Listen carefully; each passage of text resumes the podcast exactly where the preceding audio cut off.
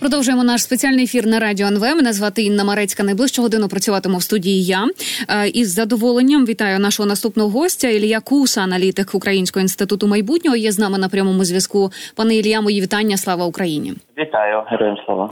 Е, давайте обговоримо от е, всі ці події тижня, які сталися, і заяви, які пролунали. Ось від президента США Джо Байдена. Зокрема, була вчора така заява, що нездатність Конгресу Сполучених Штатів підтримати Україну. Україну близька до злочинної недбалості. Це він сказав під час зустрічі із німецьким канцлером Олафом Шольцем е, у Вашингтоні. Він назвав е, всі ці труднощі з ухваленням пакету допомоги Україні обурливими.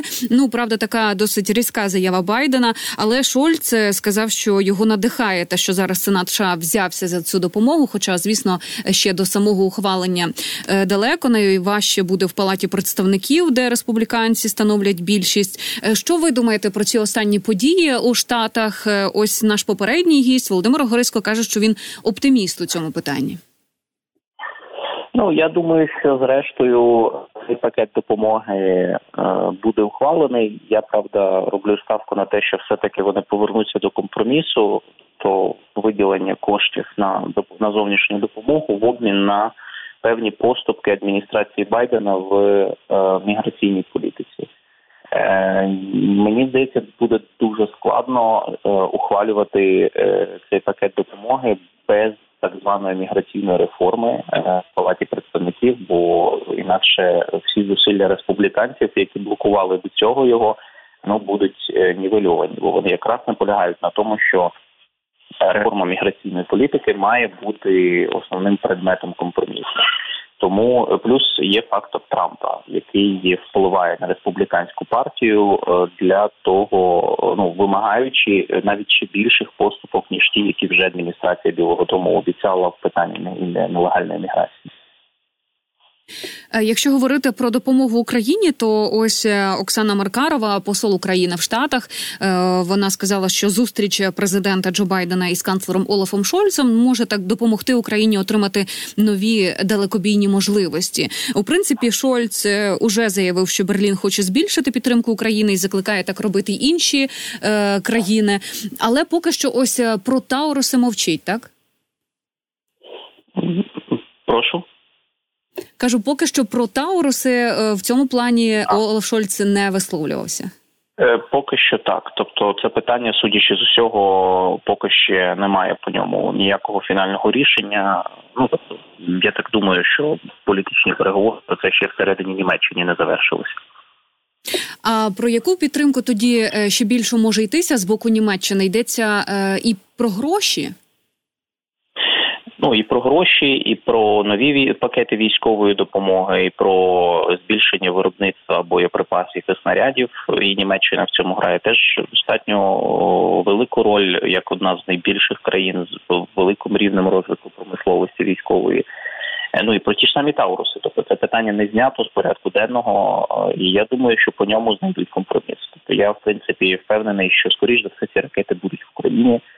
Е, просто питання знову таки часу, внутрішніх торгів. Е, ну Німеччині мені здається в цьому плані е, трохи легше ніж Сполученим Штатам, бо там на рівні політичної істеблішмент має такого сильного розколу. Хоча теж є тенденція до того, що німецька німецький істеблішмент починає потроху відход потроху виходити на оцю таку от пріоритизацію внутрішніх питань, особливо на тлі падіння рейтингів е, особисто Олафа Шольца і його партії, яка ну вже за соціологічними опитуваннями дуже мало набирає, тоді як антисистемні політичні сили все більше піднімаються в рейтингах.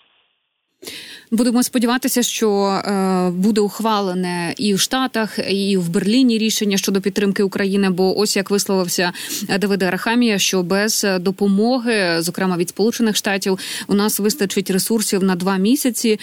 Але він тут так він каже: вистачить ресурсів на два місяці, але ми почуваємося в безпеці. Тобто він такий е, це внушає оптимізм. Ну, за оцінками західних медіа, е, які теж робили публікації про те, що буде у разі, якщо не буде е, західної допомоги військової, то в принципі за їхніми оцінками Україна може вистояти ще рік навіть без допомоги. Але далі почнуться проблеми, тобто по суті, в 25-му році. Тобто 24-й рік, скоріш за все, і я в принципі е, схильний погоджуватися з цією оцінкою, що навіть якщо е, західна е, військова і фінансова допомога буде менша або мінімальна, е, я думаю, ми е, все одно зможемо. Ну якби тобто війна продовжиться, якогось там прям колапсу е, не буде, але звісно, це означатиме, що ніяких зрушень абсолютно в військовій ситуації не буде. От в принципі, тобто весь 24 рік пройде отак, як в зараз бачимо. Е, можуть бути локальні якісь е, проблеми, звісно, але ну я не думаю, я ну я не прихильник е, цього сценарію апокаліпсису, якщо не буде військової допомоги. Просто потрібно буде обережніше витрачати ресурси. Це звісно змушуватиме нас переходити в більш в ще більшу оборону і не проводити ніяких наступальних дій, скоріш за все. Але ви бачили оці от заяви е, німецьких депутатів Бундестагу е, і, в принципі, німецькі видання. От більд з посиланням на силові структури країни пише, що ну е, федеральний уряд прогнозує, що в разі найгіршого розвитку подій, в разі поразки України. Кількість українських біженців зросте на 10 мільйонів. Тобто до цього все таки готуються серйозно, наскільки можна зрозуміти з цих заяв. Ну наскільки серйозно нам важко оцінити, це точно сценарій, який вони розглядають, і це логічно. Потрібно розглядати всі сценарії, навіть погані. Е, Знову таки, вони ж не перебувають в якомусь переможному дискурсі, в якому існує лише перемога. Тобто, тут ну вони розглядають варіанти навіть найгірші і можуть теж до них готуватися, тому що знову таки е, погані сценарії вони напряму е, впливають на безпеку Європейського союзу. Е, і на гуманітарну ситуацію в ЄС, і на те, скільки їм доведеться витрачати ще коштів, в тому числі на подолання певних негативних економічних, соціальних і гуманітарних наслідків е, у разі або поразки України, або там, якщо навіть не поразки, а там, наприклад, е, сильної стагнації чи якихось там ну менш масштабних, але там проблем. Е, тому е, вони я не не можу сказати, що це прям мейнстрим, е, що вони розглядають там поразку України як е, неминучу, це неправда. Але да, вони розглядають цей варіант в Сполучених Штатах так само розглядають цей варіант. Е, Генеральний секретар Столтенберг буквально на днях теж зробив заяву, яка свідчить, що в НАТО дивляться на всі можливі сценарії. Е, головне, головна, головний драйвер у цього, е, ну як нам може здаватися, песимізму, це звісно позиція Сполучених Штатів. Е, дуже невизначена зараз ситуація в Штатах. Не зрозуміло, що буде на виборах, які про як пройдуть вибори в Штатах, і що буде у разі, якщо переможе, наприклад, Дональд Трамп.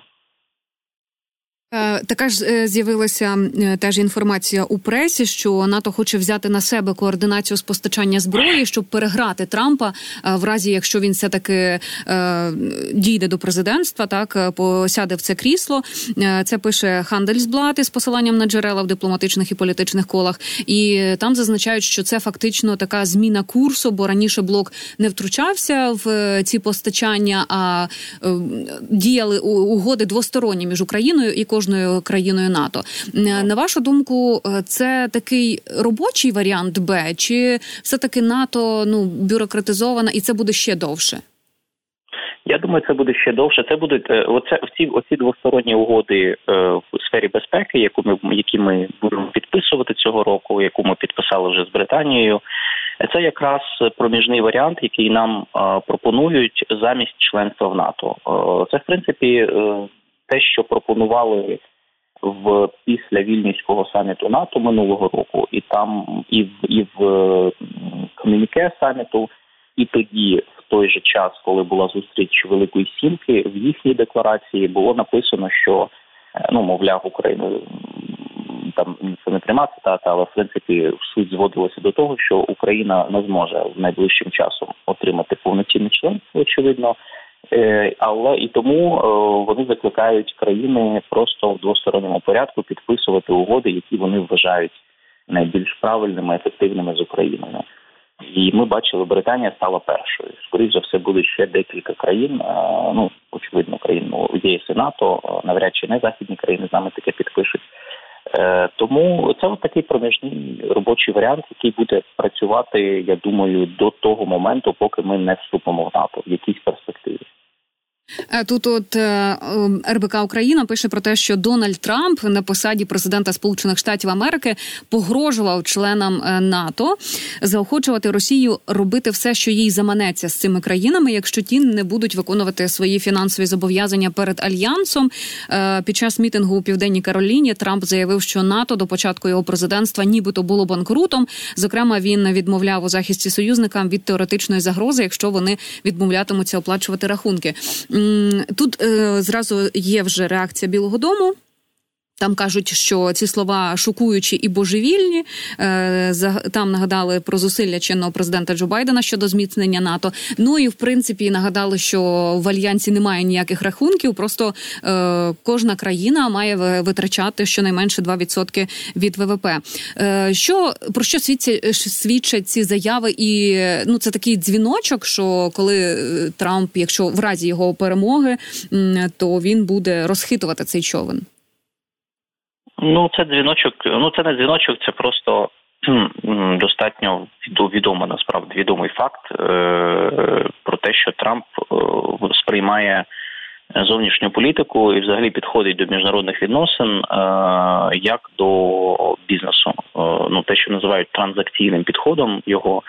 Е, і власне це так, як він себе поводив е, у відносинах з країнами НАТО, коли був президентом. Тобто він по суті ставив питання, ну так достатньо примітивно для ну з погляду міжнародних відносин, достатньо вузько направлено, що мовляв, ви платите, ми захищаємо. Ви не платите, ми не захищаємо. Тобто для нього це зрозуміла така от ну бізнес-модель.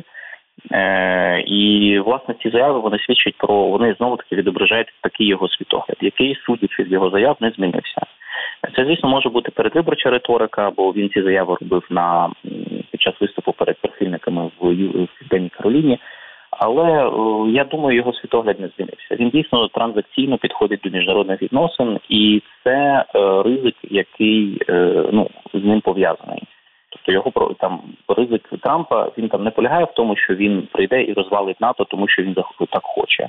А тому, що він він розглядає американські інтереси в, в вузькому сенсі, тобто, що є життєво важливі американські інтереси, інших інтересів нема. І все інше це е, можна просто про це домовлятися. Тобто, хто ти мені, я тобі, і от таким чином управляти зовнішньою політикою. Е, Україні е, в умовах, коли у нас нам немає, нам мало чим є чим торгуватись, особливо з великими гравцями, і ми від них дуже залежні. Ну це може бути проблемою, звісно, коли перед нами теж будуть ставити такі от питання, як перед НАТО. Е, тому, до речі, це і одна з причин ключових, чому зараз країни ЄС і НАТО активно готуються до можливого приходу Трампа. І навіть якщо Трамп не прийде, вони готуються до того, що Сполучені Штати можуть зменшувати свою роль у підтримці України, і тому їм потрібно буде перебирати е, частину цієї ролі на себе. І до речі, це дзвіночок і для України, що нам теж потрібно виходити, хоча б в якихось сферах на самодостатність, е, тобто самостійно якось виробляти якісь, наприклад, окремі озброєння, види озброєнь. Е, або шукати можливість стабілізувати економічну ситуацію, щоб критично не залежати від політичного порядку денного західних країн, бо це ну небезпечна ситуація, коли ми по суті залежимо від того, що там буде мінятися в низці країн ЄС НАТО. Е, щоб завершити з Трампом, тут е, треба сказати про заяву президента. Він сказав, що у екс-президента США Дональда Трампа, якщо він виграє на майбутніх виборах, буде точно інша політика щодо України, але президент переконаний у подальшій підтримці з боку США е, в разі такого розвитку сценарію. І Оксана Маркарова каже, що Київ буде працювати. Е, з будь-ким, хто демократично обереться в Штатах, поговоримо про диктатора Путіна. Олаф Шольц е, прокоментував інтерв'ю Путіна е, нещодавне атакеру Карлсону. Він каже, що ще більше стало очевидно, що ми лишаємося на боці України. Але, от е, я вчора побачила таку заяву сенатора республіканця Томі Табервіл заявив, що він проти допомоги Україні, тому що Путін в інтерв'ю Карлсону сказав, що він хоче миру. Наскільки ось цей двогодинний псевдоісторичний монолог, якщо можна так його характеризувати, має вплив і на американський політикум, е, і на європейських е, чиновників? Він матиме вплив е, лише на правоконсервативний сегмент американських виборців, на який він був спрямований. Все. Тобто це інтерв'ю воно не було для європейської аудиторії, не було для нас і не було зроблене для американців, які підтримують Україну, ну зокрема на аудиторію демократичної партії. Е, Такер Карлсон це ведучий, е, який є дуже впливовим серед саме правоконсервативного сегменту американського електорату. І от я думаю, що це спрямоване туди. Наскільки ефективне інтерв'ю є, ну в принципі, я б сказав, що його ну не варто його прям зовсім недооцінювати. Його подивилося дуже велика кількість людей. І історична частина цього інтерв'ю, яка там триває трохи більше 20 хвилин, вона справді е, не є важливою для них. Е, тобто, це в принципі, я думаю, що ніхто в Сполучених Штатах е, нічого не зрозумів з цієї частини. І в принципі не має зрозуміти, бо це такі речі, які от Путіну особисто дуже дуже от він особисто було видно, що він особисто хотів це зробити такий монолог, хоча він в принципі ні на кого ніяк не вплине бо це було дуже сумбурно, і ну навіть сам Такер Карлсон було видно, що йому це його це дратувало. А от бачили далі, ці меми, так хто такі печеніги? І Рюрікович. Так, і пол і половці. Да, тобто, це в принципі це абсолютно ні для кого нікому не зрозуміло. Ніхто все всі давно всі навіть обговорювали не обговорювали це на заході. А от е, ключові меседжі інтерв'ю це по суті їх там було декілька, і один з них це те, що е, мовляв Росія готова до переговорів а Україна ні. Е, це був перший меседж, який вони закинули, і це той, на якому Трамп зараз грає. Мовляв, треба переговори вести. Е, другий меседж це те, що Росія потрібна Сполученим Штатам сильна, а не слабка. Е, Путін про це говорив, і це дуже теж цікавий. Це по суті спроба Росії нав'язати Сполученим Штатам свій функціонал. Мовляв, ми не потрібно нас розвалювати. Насправді сильні. Ми потрібні вам як можливий ситуативний е, партнер в області в галузі безпеки в майбутньому. Ну і третій меседж це те, що а, Захід відмовив Росії, тобто, що насправді вони вони пояснювали свою війну, тим, що це мовляв війна е, оборонна, що вони хотіли дружити з заходом, захід не захотів, і тому от вони зараз намагаються якось довести. Е, по суті змусити захід себе полюбити. Оце в принципі три меседжі, на які я б звернув увагу. Все інше це вже таке чисто питання. Ну такі речі горядні насправді. Хоча з української сторони, з українського боку, варто було б на історичні речі е, відповісти. Як це зробив зробило міністерство закордонних справ. Ну бо це речі, які стосувалися конкретно нашої історії, е, нашої держави, і тут ну ну звісно можна було і там насправді якісь базові речі нагадати. Тобто ну, Путін достатньо сумбурно все це розповідав, тому там не складно насправді все це розвінчувати. Е, тобто, ми мали на це відповісти чисто, тому що це стосується нас. Хоча працювати треба в першу чергу, на мою думку, з тими меседжами політичними, глобальними, про які я сказав. Ну, ми бачили тільки заяву, здається, від Дмитра Кулеби, який сказав, що давати мікрофон Путіну це як давати мікрофон Гітлеру. Е, І так, ви тут праві, що нам треба розуміти, що. Путіна іноземці сприймають не так, як ми, і е, вони могли лише винести для себе те, що якщо Америка не буде постачати допомогу, то війна закінчиться, і це дуже погано для нас. Е, але це на вашу думку, все таки стало такою іміджовою бомбою чи ні? В якомусь сенсі так. Ну його розкрутили інтерв'ю дуже добре, е, я б сказав. Тобто, ну кампанію інформаційну зробили, вона залетіла. Е, тому так. Ну питання просто іміджу для кого. Там, звісно, я думаю, що тут знову таки питання. Е, ну, це інтерв'ю, воно воно працює в інтересах. Е, ну, звісно, Путіна, бо він отримав платформу ще одну, щоб донести свою інформацію. Але також в інтересах е, тієї частини республіканців, які голосують за Трампа, ну і Трампа самого, тому що він може знову таки, ну ті меседжі, які росіяни просували через інтерв'ю, вони дуже гармонійно, е, е, гармонійно ем, перетинаються з тим, що говорить Трамп іноді про зовнішню політику щодо Росії і України. Тому так я б сказав, що воно свій своє значення має. В принципі, я б ну я думаю, що нам було до речі непогано теж таке інтерв'ю дати Такеру Карлсону, щоб було два інтерв'ю, був би баланс. Тим більше, що наскільки я пам'ятаю, він говорив про те, що він надсилав заявку щоб взяти інтерв'ю президента Зеленського. Якщо така можливість буде, це було б дуже дуже класно. Насправді. Е, щодо ще меседжів, які ви е, виокремили, от Путін каже, що його цілі у війні не змінилися щодо України, і вони не досягнуті. Звинуватив у зриві домовленостей і перемовин Францію, Британію і Німеччину, і каже, що мовляв, тепер це проблема заходу, як з ним домовлятися. Якою може бути тепер реакція заходу, і як можуть розгортатися події далі?